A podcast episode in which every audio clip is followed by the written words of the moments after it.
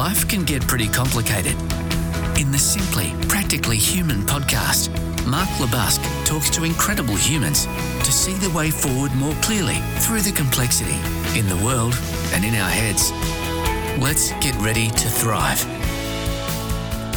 Hey, g'day there, fellow humans. It is the final Friday's 4S edition for 2022. First of all, I just want to say a very, very big thank you to all those people, all those human beings who have engaged with the podcast, whether it be the 4S rant one that I do on a Friday or the amazing guests that I've had on during the year. And um, so, yeah, a big thanks for tuning in. A big thanks to those people who've also shared my podcast with others. It's really interesting recently to get feedback from some regulars who say, Hey, I bumped into one of my friends who said they were listening to this great podcast by some guy called Mark LeBusque. And um, I think the word's actually spreading. So we want to continue to spread that word. So I appreciate your advocacy and your support. Interestingly, just having a look at 2022 and uh, in some numbers here, and I'm not usually a big numbers guy, but you know there have been 88 podcast recordings this year because uh, and I've gone down that path of that two a week. On top of that, 102 coaching sessions, eight keynote on stage speaking gigs, 26 Mark's Musing newsletters. If you're not onto the newsletter, get onto it. Check it out on my website. You can subscribe there. There's been 25 in room facilitations. There's been 20 of my human manager experience programs, my public program, running that around Australia. 64 virtual facilitations. This is for a human being who two and a half years ago absolutely shit canned virtual facilitation. So, you know, sometimes you've got to say that hindsight's a wonderful thing. What I was what was happening was my ego was getting in the way. I have said that before. And I'm now finding it's about a 60 40 mix of um, in the room to virtual facilitations. It's really been something that's worked well. That's on a work front. So there's a lot of things going on. There's over 300 things there, which is really, really interesting that I'd like to think that I give myself a bit of downtime, but it's been pretty hectic on the on the work front. On the family front, um, some really interesting things for the year. I guess um, Zoe starting her her, I guess, her work as a nurse out in the real world now and um, in her graduate year and doing some incredible work. Obviously, very, very tough in that space, but I admire her her resilience and uh, her care for others. Amy, who will become soon Dr. Amy LeBusque as a doctor of osteopathy halfway through the year to come, but just watching her go through it, watching the passion that she has for that work. And then there's good old Samo, the uh, the 29 year old. He um, he seems to cruise through life.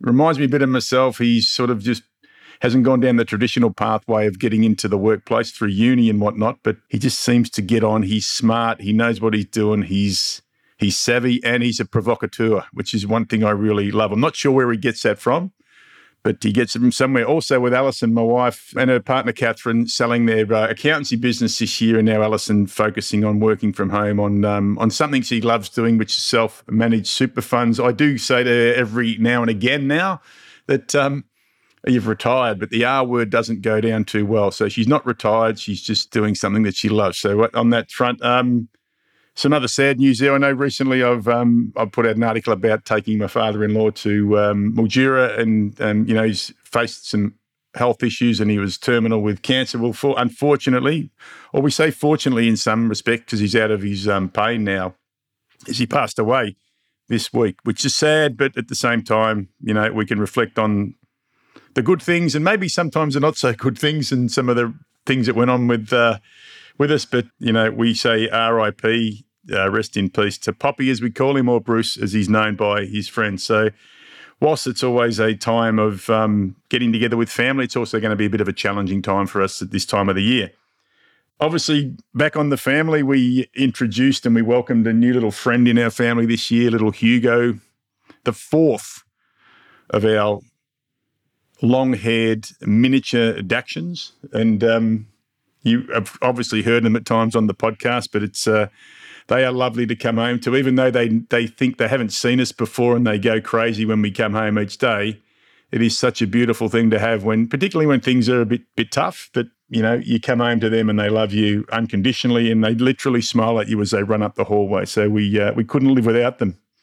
I guess also from myself perspective, one of the things I do want to say is I think I've really tried to to fool myself that uh, everything's been going beautifully this year. The last 12 weeks, obviously, with what's been going on with Alison's dad and some other things, um, has been pretty tough. And uh, I think there's an opportunity for me now as I go into the end of the year to maybe listen to a bit more of what I say to other people and like just slow down a bit. Don't try and do it all at once. Don't keep running at a million miles an hour. That's my advice to you as well. Don't run at a million miles an hour. Look for the signs. Don't try and hide them as I think I have. And uh, it's been quite, I'm going to say at times in the last week or two, reflecting on that last three months, pretty overwhelming. And I think that's one thing I'll carry into the new year is to slow down. So, what's going on over the break? I'm going to, of course, head off to my happy place, as I call it, the Elysia Wellness Retreat up in the Hunter Valley. 11 days up there to do my four hours of uh, actually my six hours now. And, uh, get myself ready for 2023, which will mean in 2023, Fridays are out, no more work on Fridays. I've made that call. My corporate brain is saying, You're a dickhead, you need to work. Another part of me is telling me I'm 56 in February and um, it's time for you to, to slow down a little bit. So there's going to be a real conflict here. The conflict between are you earning enough money, are you doing enough work, are you versus the conflict of it's time to kick back a bit and do some other things that, that will take you into the next phase of your life. So I'm in a really, really strange way, I'm looking forward to the conflict that that's going to bring. We're not doing a Tassie thing this year. Alison and I, in the last 12 weeks, I think if we've been lucky to spend two or three nights together a week in that time due to work commitments or the family commitments and some of the, the health issues that were going on and you know getting out and doing other things. Alison loves her weekends away with her uh, with her girlfriends and that. We just found that there was a lot of time where we we haven't been together so we're going to concentrate a bit on on getting some more time together. So that means we'll pull Tassie next year because it's just not the right time to go and try and spend some more time enjoying time together in our uh, in our family home with some things that are happening there as well just into the new year, I, I want to share with you three episodes that'll be coming up early in the new year. There's Dr. Nicole Byers, will be the first one up in late January. She'll be talking about our amazing brains, and, and I think you'll get a lot out of that one. You know, developing in general some regular habits to start your brain focusing in this way. One way to do that is to start celebrating your small victories every week, even if that's just five minutes at the end of the week, where you sit down and you write out all those things that went well this week. Just look back over your week and think about the things that you accomplished, the things that you got compliments on. And the more that we train our brain to start noticing these wins, especially if we start writing them down, the easier it will be to do this, the faster your brain will pick up on those strategies. Another way to do this, I have a lot of people that have done this with success, is creating a done list. So we all have to do lists, right? Things that we need to get done. And then we're really quick to check them off and move on to the next thing without even taking a moment to appreciate and congratulate ourselves on those successes. So, having a list where you transfer those successes and those wins and keep track of all those things that you actually are accomplishing.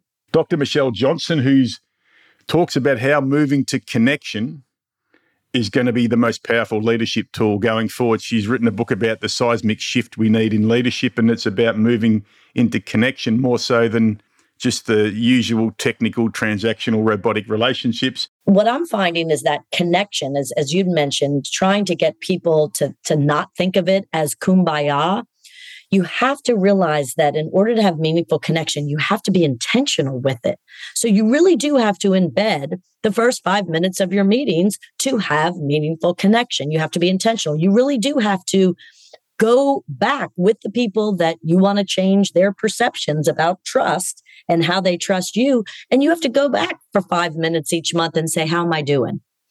Connection has to be deliberate, it has to be intentional, and you have to embed it in your operating rhythm, or it's not going to happen. Another one that's coming out next year is um, ex work colleague of mine and um, great human being, Rebecca Houghton, who is all about firing up the B suite and using that to build business success to help those people who feel at times they're stuck in the frozen middle to become unfrozen and thawed out and to really do the work that they want to do. I want you to imagine something, Mark. I want you to think about a roundabout.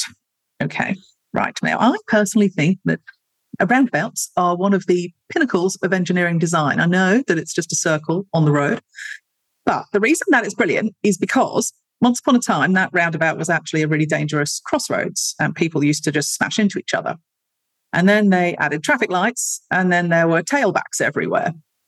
So the genius of a roundabout is that traffic flows smoothly. And you know, what I know, because I have seen it now, is that organizations where their B suite are working well, you know, their middle managers are elevating and they're given the freedom to do their jobs properly, they're like a roundabout. Everything revolves around them smoothly. They make the operation of the business faster, more efficient, smarter. When they're not working, you know, it's a collision or a pileup or a tailback. So, look, there's some really great things coming up in the podcast. There's been some great feedback this year on the podcast.